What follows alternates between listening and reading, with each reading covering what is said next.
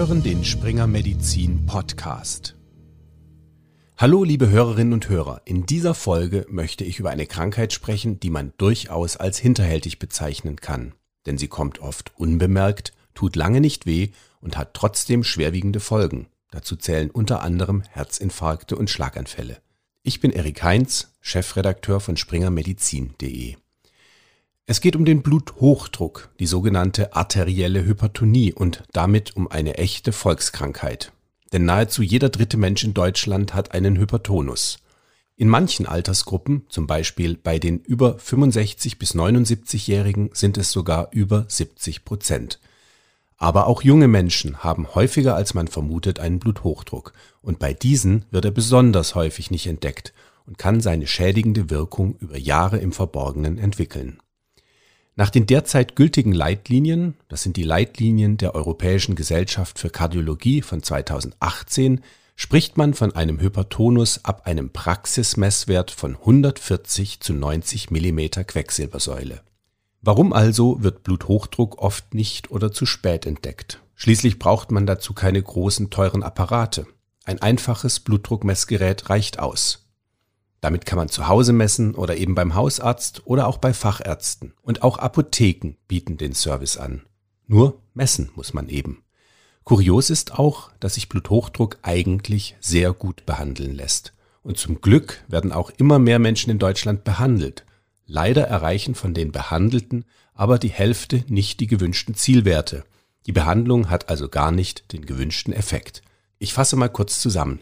In dieser Folge geht es um eine Volkskrankheit, die man ohne Probleme frühzeitig erkennen und behandeln kann, noch bevor es zu schwerwiegenden Erkrankungen kommt.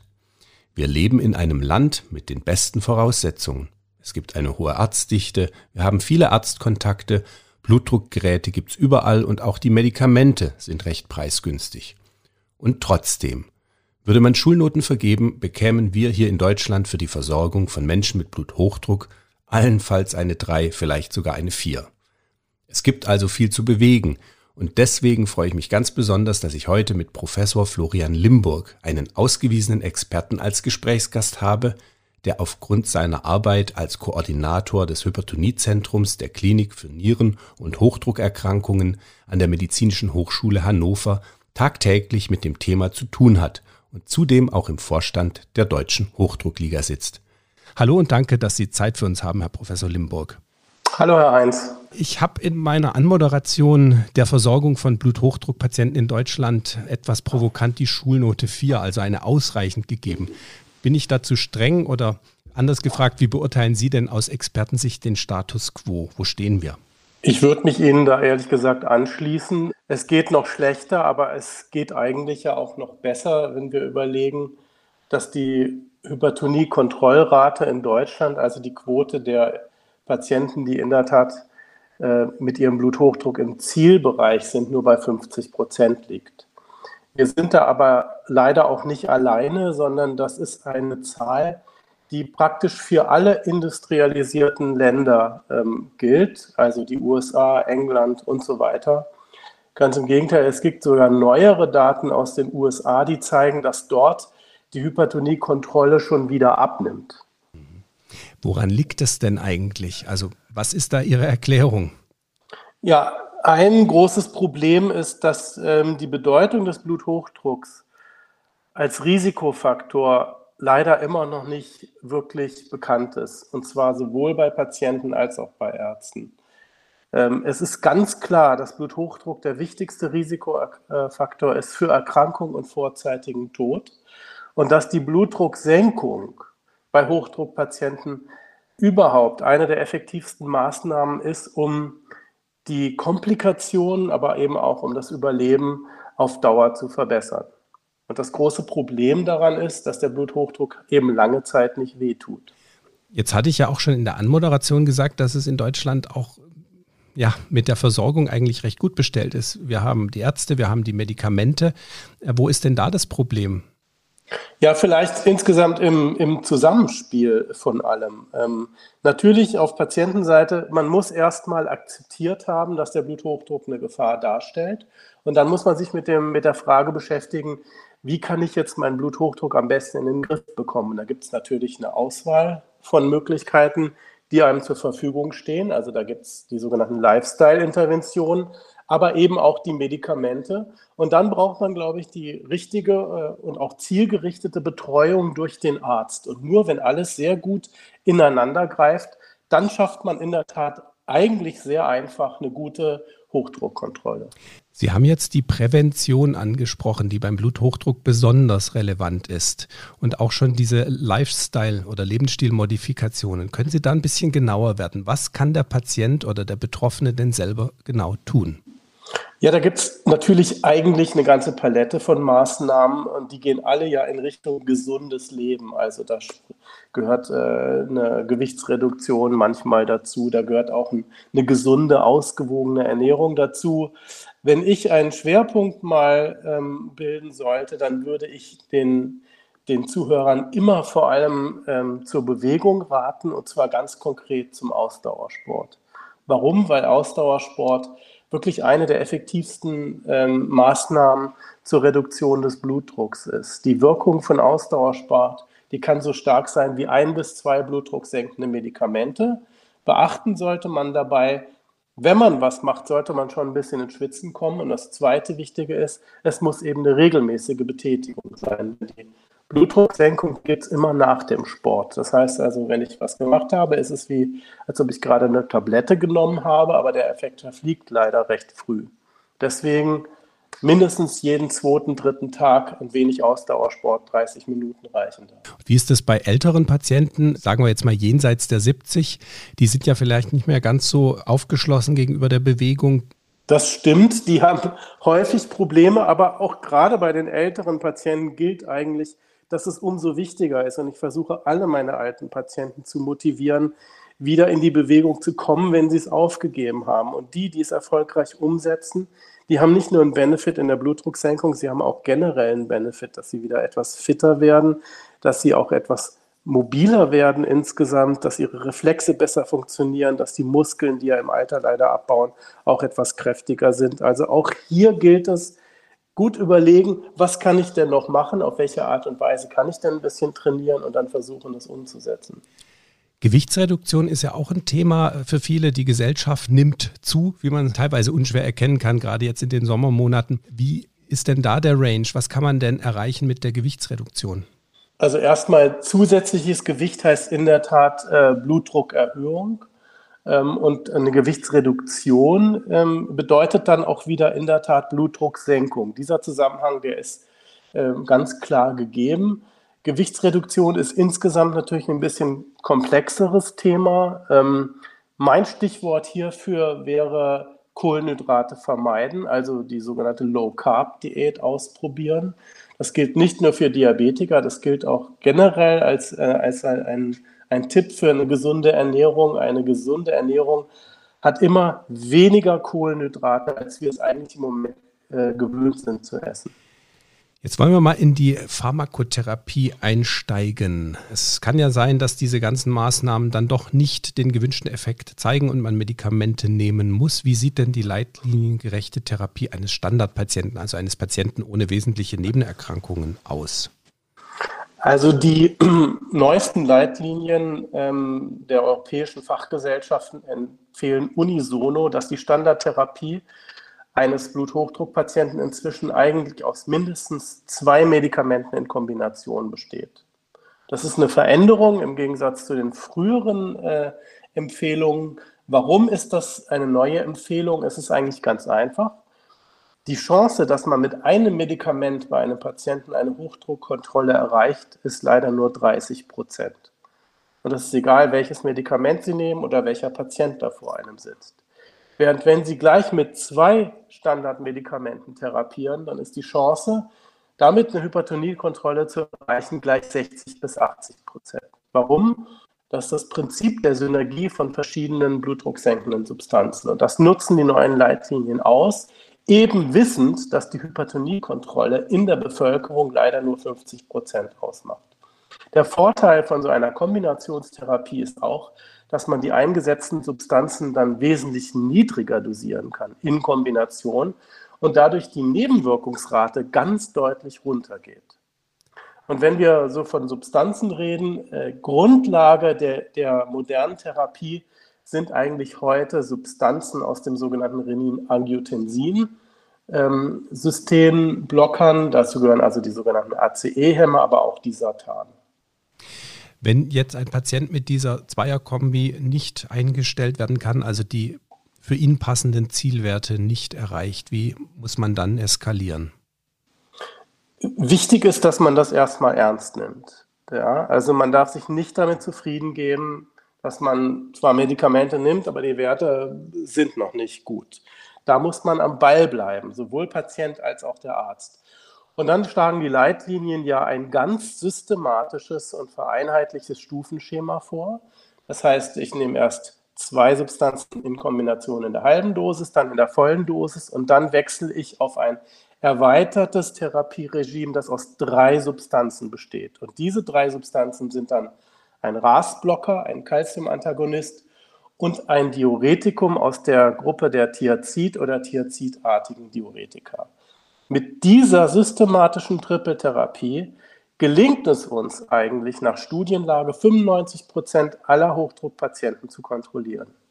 Jetzt gibt es ja auch Patienten mit besonderen Vorerkrankungen. Sehr häufig gibt es bei den klassischen Hypertonikern auch einen Diabetes mellitus, teilweise dann auch schon mit eingeschränkter Nierenfunktion oder eben Patienten mit eingeschränkter Nierenfunktion. Funktion ohne Diabetes. Was muss man bei Diabetikern besonders beachten und dann vielleicht bei Patienten mit eingeschränkter Nierenfunktion? Prinzipiell ändert sich erstmal nichts. Ähm, äh, und auch die Zielwerte, die vorgegeben sind, sind bei den Diabetikern ähm, gleich. Das heißt, wir fordern ja, dass jeder Patient im Praxisblutdruck kleiner 140 zu 90 mindestens erreicht. Ähm, man muss allerdings, es muss einem klar sein, dass der Diabetiker als Hochrisikopatient ganz besonders von der Blutdrucksenkung profitiert. Es gibt ja die alten Studien, die ganz klar zeigen, die Blutdrucksenkung ist prognostisch viel wichtiger als die Blutzuckereinstellung über HbA1c. Das heißt, die, die Blutdrucksenkung ist beim Diabetiker eine der wichtigsten Maßnahmen überhaupt, um Komplikationen zu vermeiden und das Überleben zu verlängern. Und da Diabetiker eben ein erhöhtes Risiko haben, wollen wir gerade hier besonders frühzeitig und besonders effektiv therapieren. Vielleicht so ein kleiner Hinweis. Bei Diabetikern wird ja auch immer die Eiweißausscheidung im Urin gemessen, äh, üblicherweise als Albumin im Urin. Und selbst kleine Mengen von Albuminausscheidungen bedeuten schon ein erhöhtes Risiko für Nierenversagen und sollten deswegen ernst genommen werden und auch sehr früh zu einer effektiven Therapie führen. Wenn wir uns jetzt mit dem Patienten mit der eingeschränkten Nierenfunktion beschäftigen, da gilt vielleicht zunächst einmal der Hinweis, dass auch hier die Blutdrucksenkung enorm wichtig ist, weil es wichtig ist für das Nierenüberleben und das Gesamtüberleben. Und dass die eingesetzten Medikamente, also diese Medikamente aus der Klasse der RAS-Blocker, auch einen eminenten Nierenschutz machen. Bei Patienten mit eingeschränkter Nierenfunktion muss man manchmal ein bisschen vorsichtiger mit diesen Medikamenten am Anfang dosieren. Das geht aber in den aller, allermeisten Fällen gut, sodass man auch hier die Therapie systematisch aufbauen kann.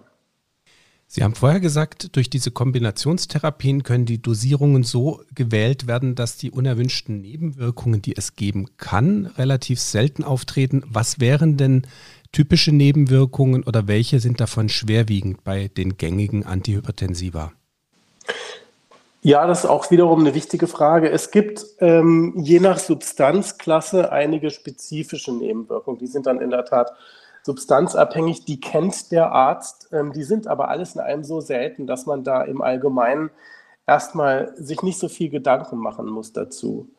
Eine andere häufige Nebenwirkung, insbesondere bei älteren Patienten, ist, dass wir manchmal etwas, die Blutdruckeinstellung etwas zu scharf machen. Das heißt, wir kriegen also niedrige Blutdruckwerte, Hypotonie. Und wenn sowas mit Schwindel, mit Verwirrung oder gar mit Sturzneigung einhergeht, ist das natürlich etwas, was wir unbedingt vermeiden wollen. Das heißt, bei älteren Patienten sind wir deswegen etwas vorsichtiger, beziehungsweise wenn der Patient selber bemerkt, dass er in bestimmten Situationen schwindlig ist, dann sollte er sich mit seinem Arzt in Verbindung setzen. Eine andere sehr ähm, häufige ähm, Nebenwirkung, die aber nur für bestimmte Personengruppen zutrifft, ist, dass man unter bestimmten ähm, Blutdrucksenker nicht schwanger werden sollte. Das betrifft aber wirklich nur die jungen Frauen. Wenn es jetzt so ist, dass die Medikamente eigentlich recht gut verträglich sind, bis auf die wenigen Ausnahmen, die Sie jetzt angerissen haben, warum ist die Therapietreue vieler Patientinnen so schlecht? Also warum nehmen Sie denn Ihre Tabletten nicht mehr? Ja, also die Therapietreue hängt sehr stark von der Motivation der Patienten ab. Und die Motivation, ähm, das ist ja ein sehr komplexes Konstrukt. Ähm, Motivation hat irgendwas mit der Einsicht in Notwendigkeiten zu tun, aber auch mit der Diskussion der Sorgen und der Bedenken, die man hat. Also nehmen wir mal einen konkreten Fall. Ein Patient versteht, dass er durch, das, durch seinen erhöhten Blutdruck, der schlecht eingestellt ist, ein erhöhtes Schlaganfallrisiko hat. Und er hat Angst davor, weil er vielleicht in der eigenen Familie schon Beispiele hat, dass das ähm, ins Auge gegangen ist.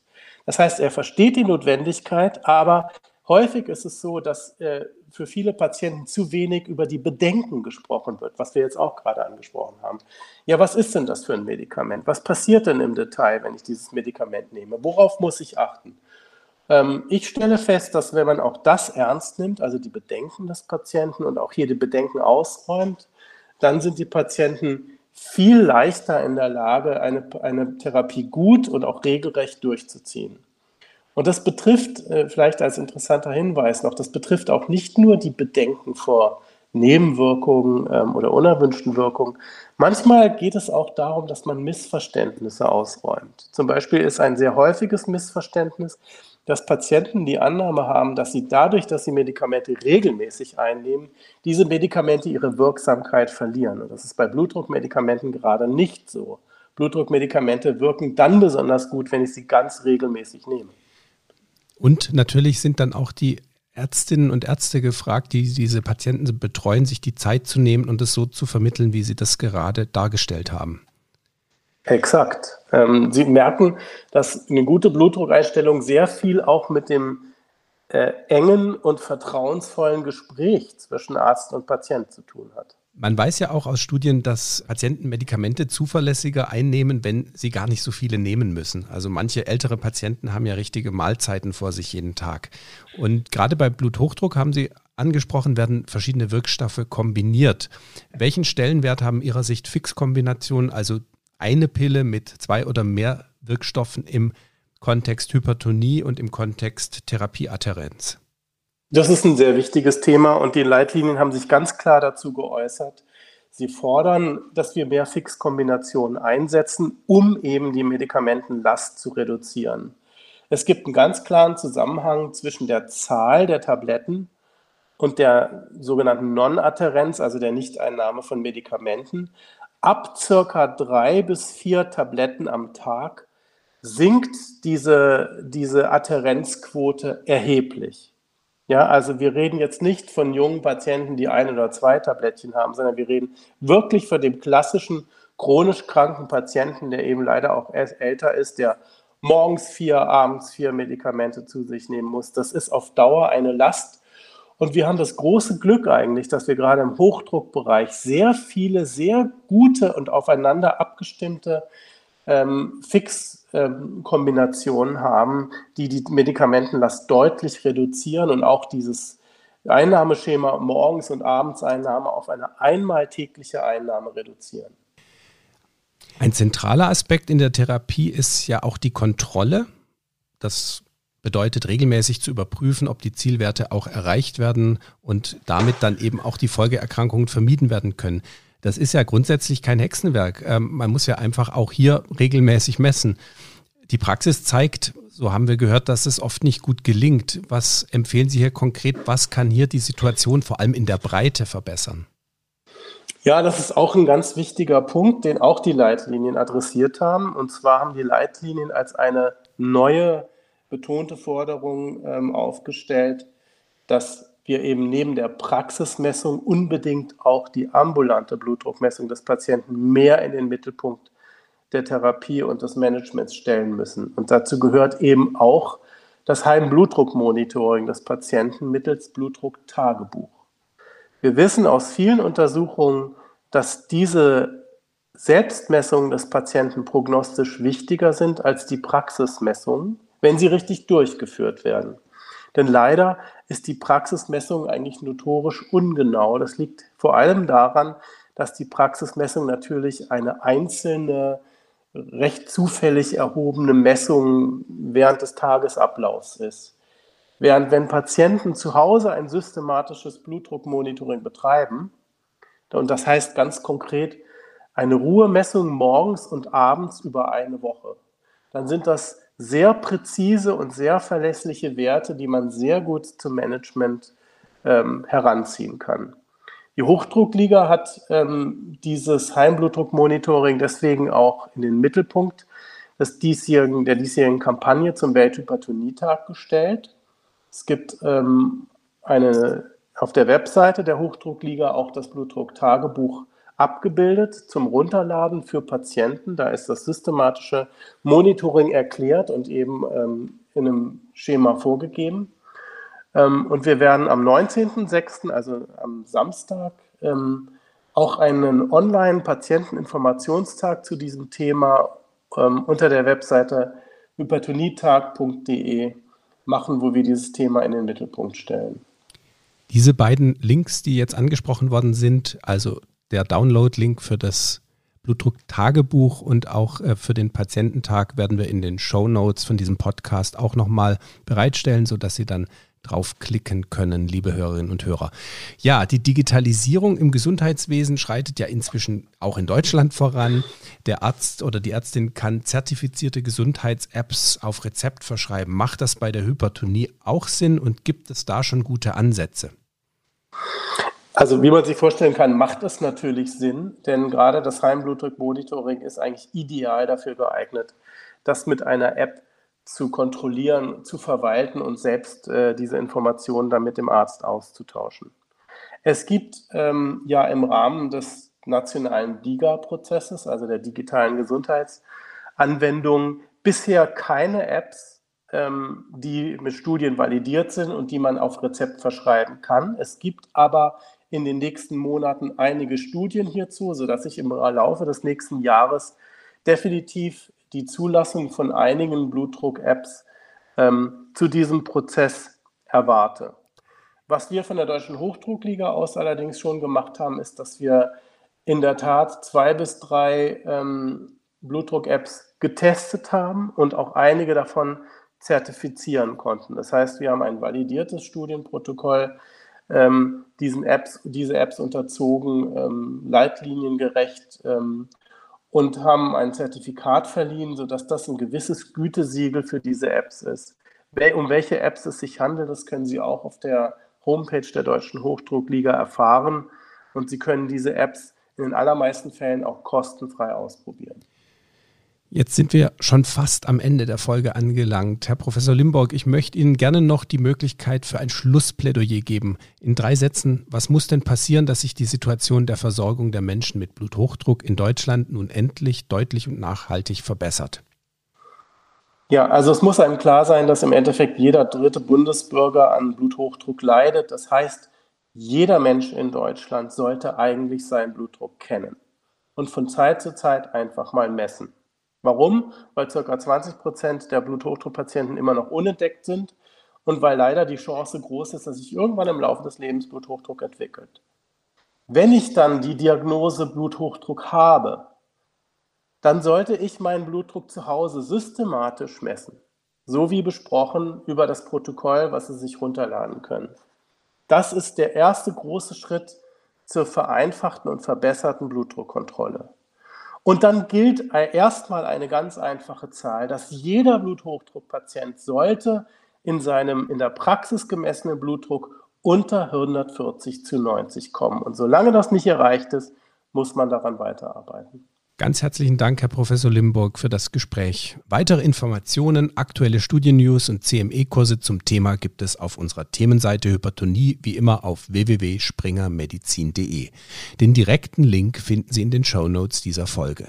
Dort finden Sie auch einen Link zum Download des Blutdruckpasses für die Heimmessung der Deutschen Hochdruckliga und zur Seite des Patiententags mit allen Informationen. Jetzt ist aber wirklich Schluss. Bleiben Sie gesund und tschüss bis zum nächsten Mal.